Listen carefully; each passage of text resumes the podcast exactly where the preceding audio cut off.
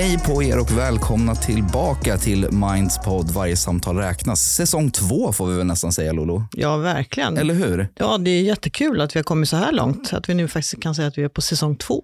Nej, men som sagt, vi har ju haft ett litet juluppehåll här nu då. Men eh, nu är vi tillbaka, starka och eh, pigga och eh, Starka taggade. och pigga, förhoppningsvis. De flesta av oss i alla fall. Ja, precis. Lite ljus ute idag, men eh, det har ju varit lite grått i januari. Det måste man väl säga att det har varit. Jag vet inte, vad, vad, hur är de här månaderna för dig? Alltså januari och februari är ju mina absolut värsta månader. Ja, men det känns som januari har haft typ så här 340 dagar.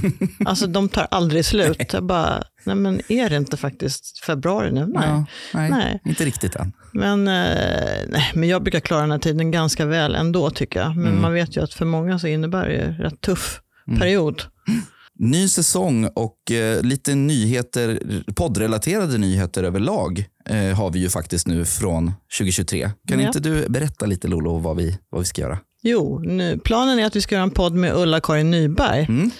Eh, För oss är hon ju en välkänd figur, men kanske inte för alla som lyssnar. Nej. Men hon är ju psykiater och eh, suicidforskare får man säga och Mm. en verkligen nestor på sitt område. Så vi är jätteglada att vi ska kunna göra en podd med henne. Mm. Hon har ju tidigare haft en, eh, varit radiopsykologen, eller rättare sagt livet med Ulla-Karin som det hette när det gick på SR. Precis. Men nu blir det ju vi som hostar hennes podd och då är, är tanken att man kan ringa in så att ni som lyssnar kan också ringa in. Alla kan ringa in om man har frågor, mörka tankar, allt som handlar om, ja, som är självmordsrelaterat helt enkelt. Precis. Ja, nej, men det, alltså jag tycker det är så roligt. Jag är ett stort, eller var ett stort fan av eh, programmet eh, Livet med Ulla-Karin Ja. Och eh, jag tycker också det känns jätteroligt att vi, att det ska, att vi ska göra liksom ett liknande program eller en liknande podd nu under, under Minds flagg. tycker det är jätteroligt. Och den här kommer ju då att ha premiär lite längre fram. Vi har inte satt exakt spikdatum på det än. Men håll utkik på våra sociala medier och i våra kanaler. Så kommer vi, och vi kommer ju i den här podden också såklart att berätta när det är dags. Så tanken är att vi kommer att varva varannan vecka. Precis. Varannan vecka kommer det komma ut ett eh, avsnitt av den här podden. Varje samtal räknas. Och varannan vecka den podden. Ska vi säga vad den, vad den ska heta? Ja, vi kan väl säga det va? Okej, Mm. är ni redo? Lolo, vad kommer podden att heta? Trumvirvel. På liv och död med Ulla-Karin. Ja, Kort och gott. Kort och gott. Ja. Nej, men det, jag ser som sagt jättemycket fram emot det. I dagens avsnitt då, där ska vi ju faktiskt prata om ett ämne som jag själv har stor erfarenhet av och som jag vet att eh, många av er som lyssnar oss och följer oss eh, ja, men har egen erfarenhet av. Eh, Ja, men vi har ju bjudit in vår kollega Selene, Selene Cortés hit idag för att prata med oss om utmattning och eh, utmattningssyndrom. Precis. Hon har själv lång erfarenhet och har faktiskt till och med skrivit en bok i ämnet. Så att eh, hon är också något av en nestor får man väl säga. Ja, men det tycker jag. Ja, nej, men så vi ska prata lite grann med, med Selene här idag. Och, ehm, ja, nej, men jag tycker att vi tar och rullar samtalet med Selene.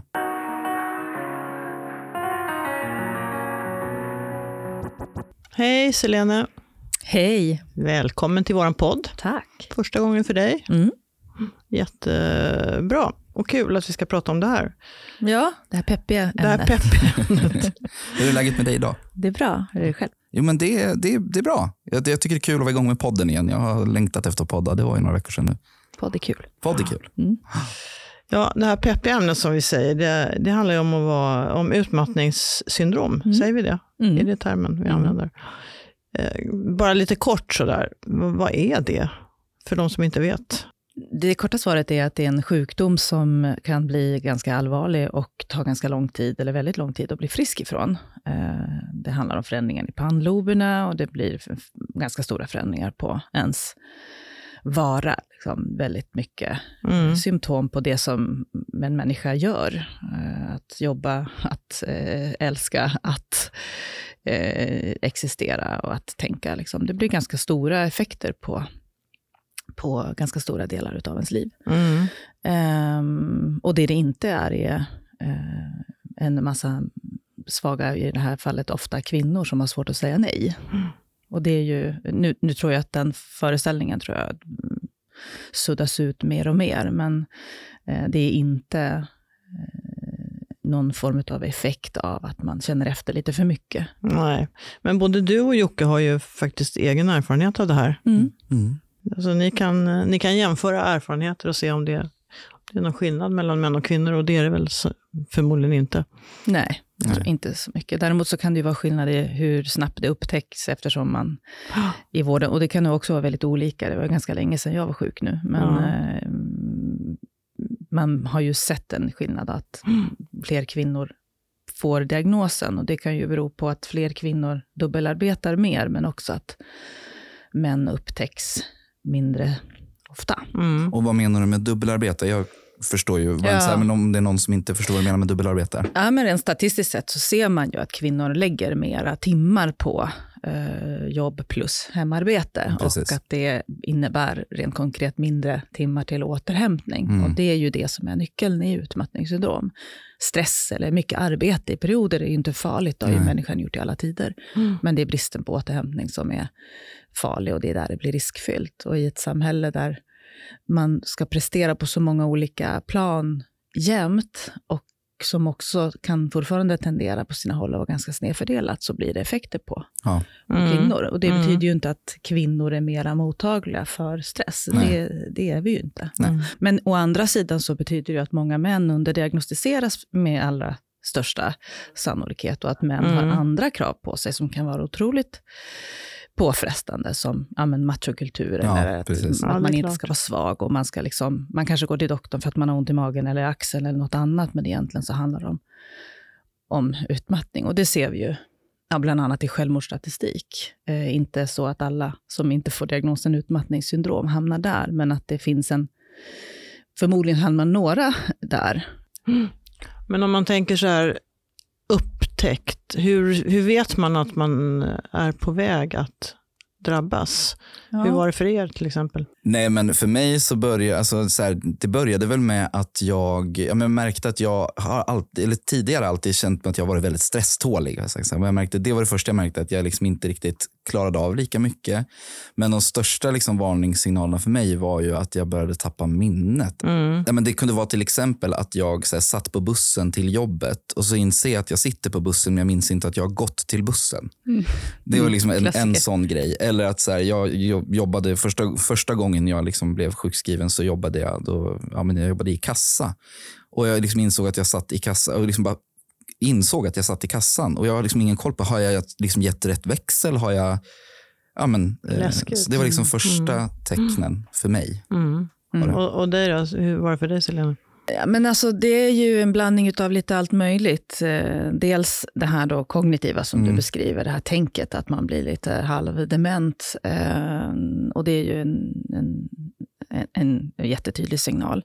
Och att man, det är de här gångerna man glömmer, liksom, som du säger, hur kom jag hit? Eller Mm. att man glömmer barnen på dagis, eller att man kör runt, runt i rondellen, man vet inte riktigt var man Mm. är på väg någonstans. Eller att man lägger nycklarna i kylen. Alltså att man, det liksom händer såna saker och man undrar, vad sjutton håller jag på med? Hur hamnar jag där till? exakt så. Eh, Men också att, att det blir en ganska tydlig effekt på resten av ens identitet. Tittar man på eh, ja, KEDS bland annat, som är Karolinska Exhaustion Disorder Scale, som är ett självskattningsverktyg som då bland annat Marie Åsberg, då, som mm, skrivit den här boken tillsammans med mig, har tagit fram och används mycket i primärvård. Så är det ju nio kategorier och där då ja, kognitiva färdigheter är en, men också irritabilitet. Mm. Att man blir ju en ganska tråkig människa. Mhm. Lätt, ja, men alltså, man är ju känslig. Som, tänk det här lilla barnet som är övertrött och bara liksom skriker och Mm. gråter. Och det bara liksom, allt är fel. Och det är ju lite så det känns. De flesta vuxna människor lägger sig inte på Ica och skriker och gråter. Men, men känslan är den att man har liksom inga marginaler, man spricker och exploderar för absolut ingenting. Minsta lilla grej är ett eh, berg att bestiga och då spelar det ingen roll om det är två tallrikar efter middagen eller att ta sig an en stor uppgift på jobbet. Allt är svårt. Mm. Allt är liksom, och bara man blir nästan lust att gråta för att det är så jäkla jobbigt. Mm. Ehm, och det var ju en blandning av allt. Jag var ju nybliven småbarnsförälder. Mm. Nybliven, min son var ett och ett halvt Mm. första gången jag blev sjukskriven. Jag hade nog kunnat bli sjukskriven ett halvår tidigare. Mm. Men, eh, men just det där att man blir någon, och det är ju jättetufft, att man blir den, den där föräldern som man absolut inte tänker sig att man ska bli. Man vill ju, de allra flesta vill ju sitt barn bäst. Nej, men jag tänker att det händer väl någonting med identiteten också. Att man, äh, alltså, vem som helst kan ju drabbas, Mm. eller hur? Mm. Ja, jag visst, tänker det- att det också gör någonting med en att bli drabbad. Mm. Ja, men det är precis det. Att man, förutom att man får en, en funktionsförmåga som är så mycket lägre, så just att det slår på de här delarna som där man bara är människa. Att man är, blir en ganska liksom, lätt stött typ. Man eh, kan vara ganska snäsig. Man, eh, en person, jag menar du, som du säger, Mm. jag var, kände att jag var ganska stresstålig. Det är ju en klassiker. Mm. Att man, det här är de här personerna som ofta har skrivit stresstålig och är vana att ha många bollar i luften Ja, ja. i CV. Ja, ja, visst. Mm. Jag är skyldig. Ja, jag med. Eh, och och det, eh, det är ju typiskt att helt plötsligt, man är en väldigt kompetent person, man är ofta då, mm, finns ju en väldigt tydlig koppling mellan maskrosbarn och senare utmattningssyndrom i vuxen ålder. Eh, Och bara för att säga, vad är ett maskrosbarn för någonting? För om det är någon som inte vet vad det är. Ja, men ett, en, en individ som har vuxit upp under ganska svåra förhållanden, men Mm. ändå klarat sig ganska bra. Att man har tagit väldigt mycket ansvar. Ja, det är den klassiska bilden av en maskros som växer i asfalten. Just det. Ja. Ehm, och, och det, parentes, är ju... Anledningen till det är väldigt... eh, Det finns en väldigt tydlig klinisk förklaring till att stresssystemet kalibreras i, i ung ålder, i första åren. Och är man utsatt för mycket stress då, så ställs stresssystemet in eh, fel helt enkelt. Alltså, Mm. du, du, får, du, du blir ju... Eh, du får en högre stresstålighet eh, eftersom du är van vid mera stress och Mm. hanterar det. Ehm, men du kan ju också, eftersom du inte reagerar sunt så kan du ju inte bromsa när du behöver. Jämför med en hand som inte har känselceller. Om du sätter den på en varm platta kan du ju ha den där längre än en Mm. person som har, som har en hand Ja, ja, med men känselceller. precis. Men du får ju lik förbannat brännskador. Ja. Eh, och det är ju det här som, jag föreläser ju ganska mycket kring just utmattning och Mm. den bok jag Mm. har skrivit. Och, men, men det här brukar många, det är inte så känt. Och det här brukar många säga, "Åh, Gud, det här, det här förstår jag verkligen nu. Jag har alltid undrat varför jag har alltid varit så kompetent. Liksom, jag har Mm. alltid klarat av, man har gjort liksom 15 saker samtidigt och haft så glasklara så här skillnader. Vägarna i huvudet är totalt separerade, det går jättebra att köra på flera filer samtidigt och man har liksom full koll. Och helt plötsligt så kan man inte ens liksom cykla trehjuling, det går inte. Eh, och, och det är klart, om en person som har haft hela sin identitet byggd på prestation, vilket det ju många gånger blir, man kompenserar. Eh, Mm. precis. Nej, jag känner jätte... Ja, men det här Checkar av alltihop. Ja. Nej, men alltså, precis, Mm. det, som du säger, och det som du var inne på tidigare Lola, just det här med att vad det gör med en som person. För att jag var ju verkligen den som så här, presterade och Ja. liksom kunde göra, ha tusen bollar i luften. Och så här, jag hade ingen kalender, jag behövde ingen kalender. För jag Nej, kommer allt i ihåg huvudet. Allt i huvudet. Vet, så här, Mm. jag, jag hade mitt schema, det var så här, ja, fika nästa vecka, lugnt, torsdag, ja visst. Och det kommer jag ihåg. Och liksom hela min identi- identitet låg som sagt i det och i mina Mm. prestationer. Mm. Och då när man inte längre kan prestera, vem är jag då? Mm. Nej, det Liksom, är ju jätte, ja. eh, en stor fråga. För ofta så, den typen av människor har ju inte så mycket andra grunder att stå på. Nej. Eller jag hade inte det. i alla Nej, men jag- inte jag heller. så, Nej. För att det enda man, man berättigar sin existens genom den typen av prestation, Prestation. som Mm. finns för andra. Ofta handlar det om ett medberoende också. Ja, kan ju kan det finnas. Och då behöver det inte vara alkohol med i bilden. Andra Men saker. jag undrar, så här, kommer det smygande eller är det så här pang bom? Alltså den här berömda väggen som Mm. man ofta pratar om. Hur var det för er? Eh, nej men alltså för mig, jag tror att nu när jag nämnde de här, det här med att jag glömde bort och, alltså var jag var någonstans, höll jag liksom på den nivån. Jag tror att det fanns nog signaler tidigare, alltså som var mindre signaler. Så det kom absolut smygande för min del, ska jag tro. Jag kan ju se liksom att så här, det som du var inne på, också det här med att man kanske inte har lika mycket tålamod och att man, eh, ja, det är närmare till att man liksom, ja, så. Eh, så för mig kom det nog smygande och hade nog kunnat undvikas om jag hade varit mer påläst eller om någon runt omkring, alltså de runt omkring mig, framförallt alltså arbetsgivare till exempel, hade varit lite mer uppmärksamma på och sett de här signalerna så kanske man hade kunnat hjälpt mig.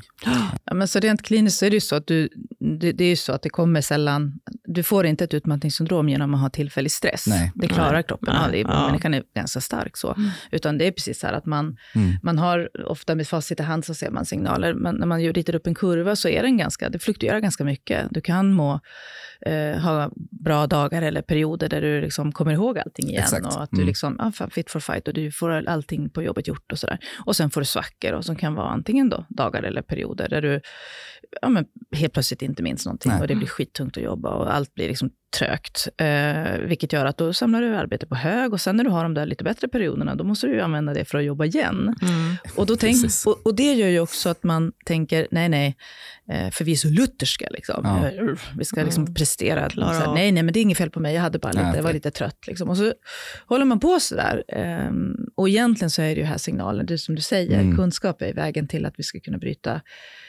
den här stora liksom, kurvan av utmattningspatienter som nu Mm. finns. Vi skulle, det finns tillräckligt mycket kunskap för att kunna göra någon ganska drastiskt. Vi behöver inte mer kunskap. Det behöver vi också, men för att kunna göra något så Mm. behöver vi inte det. Det här vet vi. Det går upp och ner ganska länge tills det inte gör det längre, Nej. utan då kommer väggen och Mm. den är ganska pang. Liksom. Om man ritar upp den här kurvan igen så är det liksom Mm. bara rakt ner och det är Ja. ganska brant Mm. rakt ner. Och det är det, först kallar man det för riskfas, det är det här upp, upp och nerandet. Just det. Sen kommer akutfasen som är när man då, då kommer du inte upp ur sängen. Då, är det liksom, då blir du sjukskriven och det är Mm. då du ringer in och det är bara, då man bara gråter. Mm. Och den kan ju vara några veckor till några månader sådär, där det är sådär akut. Mm. Och sen börjar en ofta lång rehabilitering tillbaka som kan ta liksom ett år, ett och ett halvt eller mycket mer för en del.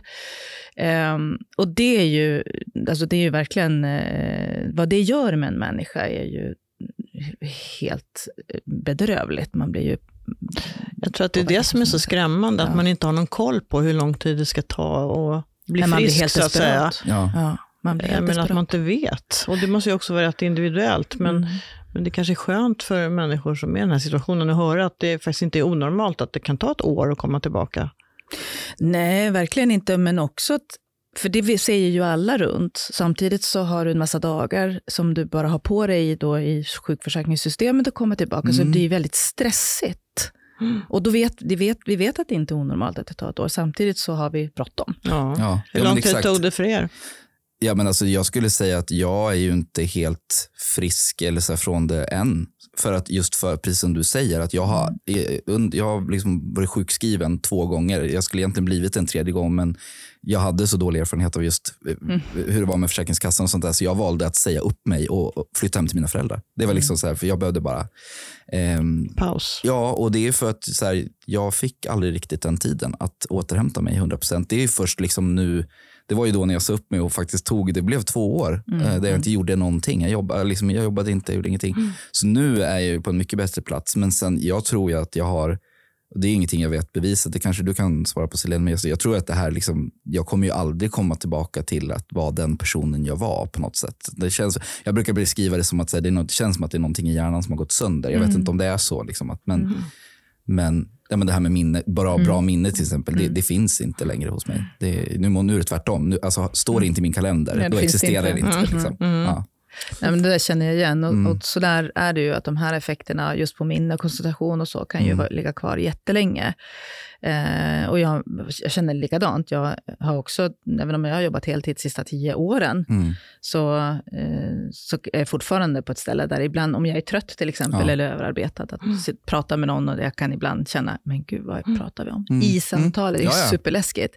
Och man känner sig helt... Och det är det som är så himla svårt, för det är, dels att det blir effekterna, men också innan vi är tillbaka till den här kurvan. Mm. Eh, innan man hamnar i väggen så går man ju omkring och är så här liksom, episodiskt liksom, dement eh, under ganska lång tid. Mm. Och hela den tiden går det egentligen att backa. Alltså skulle vi kunna... Är det det som är den här riskfasen som Ja, du pratar exakt. om? Mm. Alltså, ända tills du liksom inte kommer ur sängen i princip så går det att göra grejer och, Mm. och, eh, och backa. Marie brukar prata om en tratt, Mm. att man liksom går med huvudet ner i, i, den här, liksom, i yet på tratten så Mm. att säga och pipen är när du blir sjuk. Då. Att så här, ju närmare pipen, liksom, Mm. ju, ju Större brantare, risk, ja. större risk. Eh, Men är du liksom, innan du kommer in i pipen så går du, kan du krypa tillbaka i tratten. Men har du kommit ner i den här lilla pipen på tratten, då behöver du liksom ut på andra sidan. Obehaglig bild. Ja, men, men det ungefär så det känns. Ja, ja nej, men verkligen. Mm. Och jag, jag, tänkte, jag tänkte precis faktiskt ställa den frågan. just att Mm. Visst är det så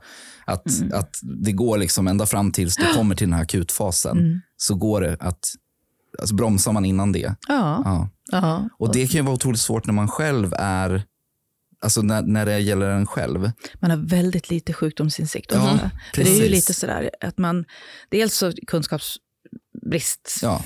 är ju en sak, att man, vi, vet, vi vet alla vet väl vad utmattningssyndrom är, men just det här, vad är, vad är det för skillnad mellan den typen av, när är jag i yet och när Mm. är en vanlig liksom, torsdag i, i januari. Det, nu har det varit liksom, ja, idag är det blå himmel, Mm. men det har varit natt i flera veckor. Ja. Det är svårt att veta vad som är Mm. vad. Vad som är Mm. vad det. Mm. Eh, och, och man är lite så här, äh, men vad sjutton, fan, man, ska inte, man vill inte. Och det tror jag är en grej, du var inne på identitet tidigare Lolo. Ehm, jag fick ju i början av, första, innan jag blev sjukskriven första gången, så tog jag blodprover för jag var så jävla trött. Mm. Eh, och de visar ju ingenting, det är ju ganska vanligt. Det var samma här. Ja. Ja. Ja, det är klassiker. Man tar liksom alla de här för att Ja. utesluta andra grejer. Då. Nej, de var ju jättebra. Eh, och då säger läkaren så här till mig, ja, för han ställde ju en massa frågor och fick fylla i självskattningsskalor och sådär som man är brukligt. Och de, de visar ju desto mer då, då Ja. istället, då, då ångest och depression och så. Eh, och då frågar han mig, du, du har ju ganska högt på de här, vill du vara sjukskriven? Märk väl, vill du Mm. vara sjukskriven? Mm. Vad svarar jag på det? Nej, Nej, det vill jag inte. Det vill jag inte. Nej, exakt. inte vill. Nej. Vad vill du vara Mm. sjuk? Nej, liksom. Nej. som om att det vore mitt val. Det här var ju ganska länge sedan då, Ja. nu. Mm. Eh, Så, så med facit i hand, hade jag vetat bättre så hade jag sagt, eh, hade, hade saker varit bra så hade den- läkaren sagt, du måste vara sjukskriven. Ja, men exakt. Jag Ja. sjukskriver dig nu. Ja, Ja. Det, det är inget val. Eh, och, och, alternativt att jag hade sagt, ja, jag måste vara Mm. sjukskriven, Mm. därför att annars kommer jag att hamna i, Mm. i pipen. Exakt. Ja.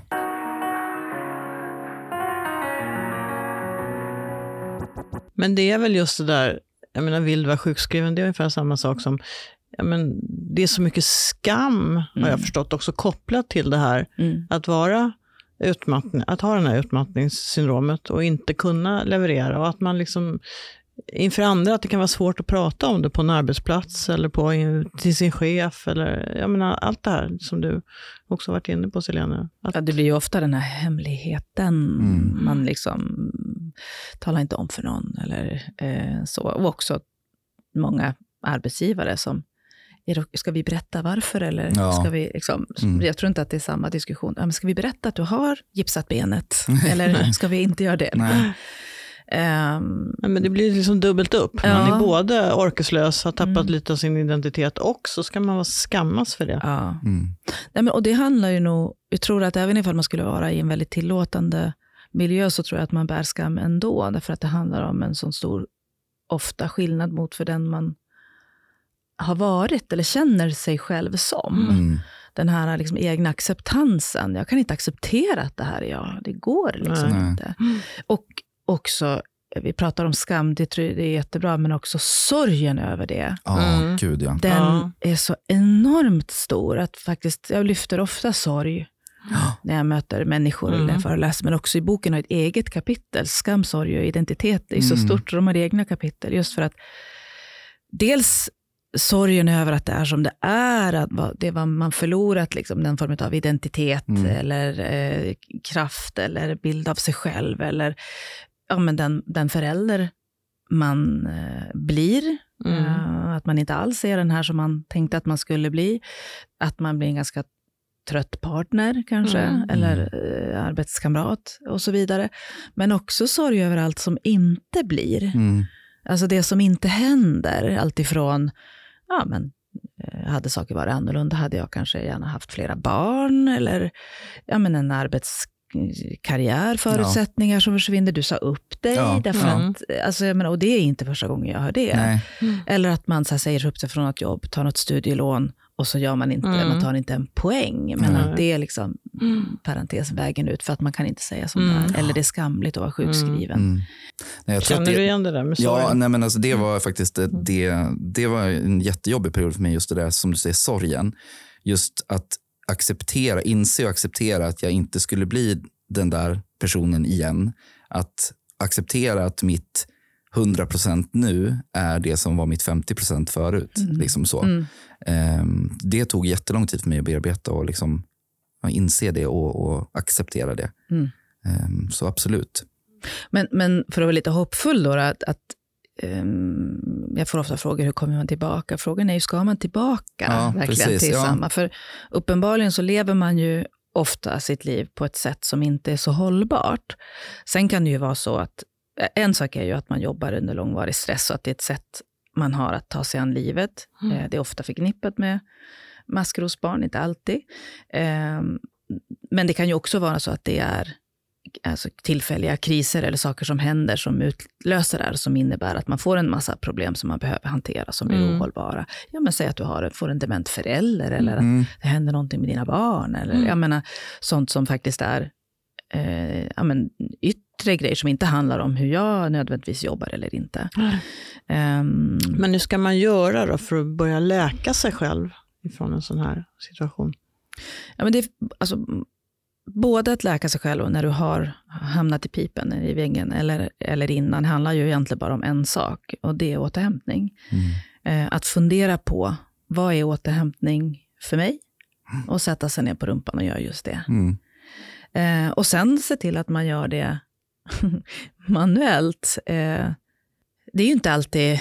Eh, jag planerar in återhämtning och vet att när jag har gjort vissa saker som tar mer energi så måste jag. Återhämta mig. För mig är återhämtning att vara, inte nödvändigtvis hemma, men att ha obokade dagar när jag är Mm. ledig. Att inte liksom ha, för att jag behöver liksom ta det på dagsform och sådär. Mm.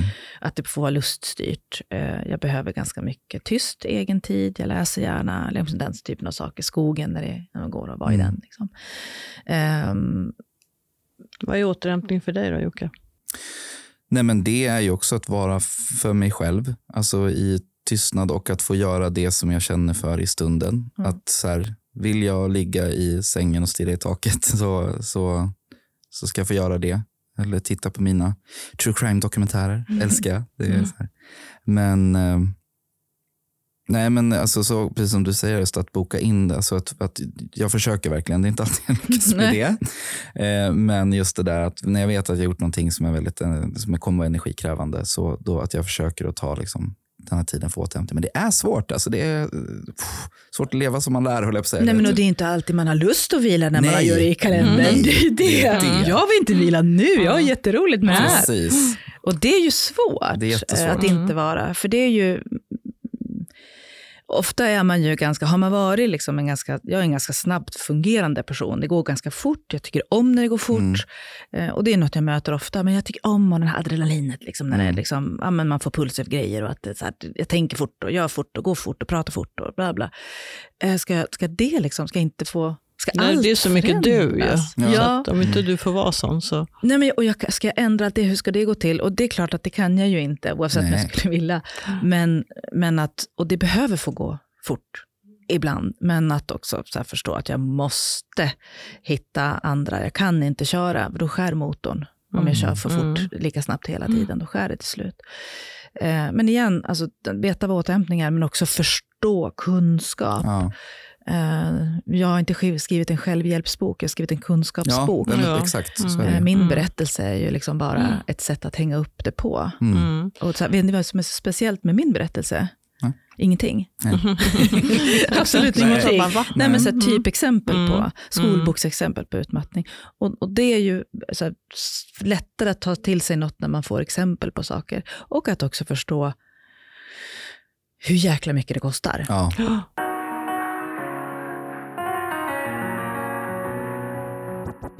Ja, men Selena, om man då är arbetsgivare till exempel, eller kollega, och man märker, ja, men både man märker att man har någon som faktiskt är i riskzonen, som man oroar sig för, ska man ta tjuren vid hornen och bara säga, du, jag tror du måste backa tillbaka nu, eller hur ska man hantera en kollega? ja, vad tycker du? Men det, alltså, ja, jag tycker att man ska ta tjuren vid hornen och ta ett samtal. Det tycker jag ju om allt, att man behöver liksom prata. Men, men, eh, och det är inte säkert att du får ett, att det samtalet blir jättebra. Eh, även om du är jättebra i det samtalet. Men att tala om det man ser. Jag ser det här, det oroar mig. Eh, och jag ser också de här symptomen, jag känner inte igen dig. Mm. Eh, det är väldigt mycket själv, alltså brist på självinsikt, brist på vilja såklart. Den som ser det brukar vara liksom den, en själv, den drabbade ser det sist. Mm. Um, och, och, i det kanske också lägga fram, försöka bryta ner skam, att prata om skam Mm. och skuld och, och kanske också riskerna. Det här du kanske måste därför att använd KEDS, alltså så här, att ta de här, Mm. fyll i det här, du behöver inte göra det med mig, men kolla, Mm. det här är riskerna du Exakt. står inför. Eh, så. Ehm, men sen, att, att plocka upp det på en arbetsplats handlar ju ofta om att att man behöver tänka vidare än så. Att, Mm. att skapa en arbetsplatskultur där Precis. det är möjligt att faktiskt erkänna det. Att ta upp det är ju en sak, men att Ja. man ska, okej, det här kanske handlar om... För det är ju det, säg att jag är projektanställd och så ska jag eh, ja, men så här, bli min anställning förlängd. Mm. Jag kanske inte känner, det känns inte så bekvämt. Nej. Och, nej, men jag är nog jätteutmattad med mina möjligheter down the drain. Eller jag ska ha det här lönesamtalet. Eller, eller, eller, eller, jag vill ha en annan position. Eller något som man kanske har jobbat för. Det kan ju vara otroligt mycket grejer i potten. Verkligen. Ehm, och det är svårt, men att ta ett samtal människa till människa. Uh, skit i jobbet nu för en liten stund. Att just Ja. det här, jag ser det här. Precis. Mm. Eh, För jobbet är ju till syvende och sist, visst, det är klart att det är jätteviktigt, för det behöver man. Det är så man får mat sina barn, men det är fortfarande det, det största förlusten. Man blir jättefattig av att vara sjuk eh, också. Liksom, det tar lång, många år att liksom sopa igen de hålen. Men den största förlusten är ju eh, att det var så många år under när mina barn var små. De får jag inte igen. Nej. Jag var Nej. inte helt borta liksom, och försökte göra grejer, men just det här med att njuta med mina barn. Det går ju nästan inte när man sitter och Ja, men är helt, man nästan, man bara, jag hamnade ju i situationer där jag längtade tills min, mitt, jag hade ett barn då första gången, han skulle gå och lägga sig, så att jag bara slapp det dåliga Mm. samvetet av att inte vara en närvarande och Inte orkande mamma. Ja, inte Nej. räcka till. Mm. Och bara, nu, kan jag, nu sover den, nu kan jag åtminstone liksom vila i det. Mm. För att jag bara känner mig så usel. Och det är ju helt omöjligt att bära det oket för länge. Det är ju enorma summor. Och det är ju något som jag verkligen på tal om sorg kan sakna idag. Och är det någonting som jag försöker trycka på när man träffar människor som kanske är i riskzon, att, att lyfta upp de här sakerna. Mm. Men ibland är det ju pest och kolera, att människor som kanske är ensamstående föräldrar som beroende på en inkomst, det är jättesmå marginaler. Ja, vad ska du göra? Ja, jag måste vara sjukskriven, men det betyder att mina barn kanske inte får vinterkläder. För det är ju realiteten sen för många. Mm. Ja, nej, men det är ju många, många aspekter i det här. Mm. Det är jätteviktiga frågor naturligtvis. Eh, vi har ju inte så mycket tid kanske, men Nej, precis. Men jag tänker din bok, din och Maries bok, Mm. den heter? Man dör inte av stress, man slutar bara att leva. Ja. Också peppigt. Ja, verkligen. Ja. Nej, men, och där, jag, tycker den är, jag har ju läst den, jag tycker den är fantastisk. Eh, Så att jag kan verkligen rekommendera er att, att läsa den. Eh, tack så jättemycket Selene för att du ville vara med och prata om det här med oss. Tack Idag. själva. Mm, Det dela med dig. Jätteroligt att vara med och vill också säga tack till er som lyssnar på podden såklart. Det, hoppas ni är lika glada över att vi är tillbaka som vi är för att vara tillbaka. Eh, och eh, som sagt, håll koll på våra sociala medier angående den här ny, nya podden som kommer här nu med Ulla-Karin Nyberg. All information kommer finnas där. Jajamensan. Ta hand om er så hörs vi i nästa avsnitt. Hej hej. Hej. Hej, hej.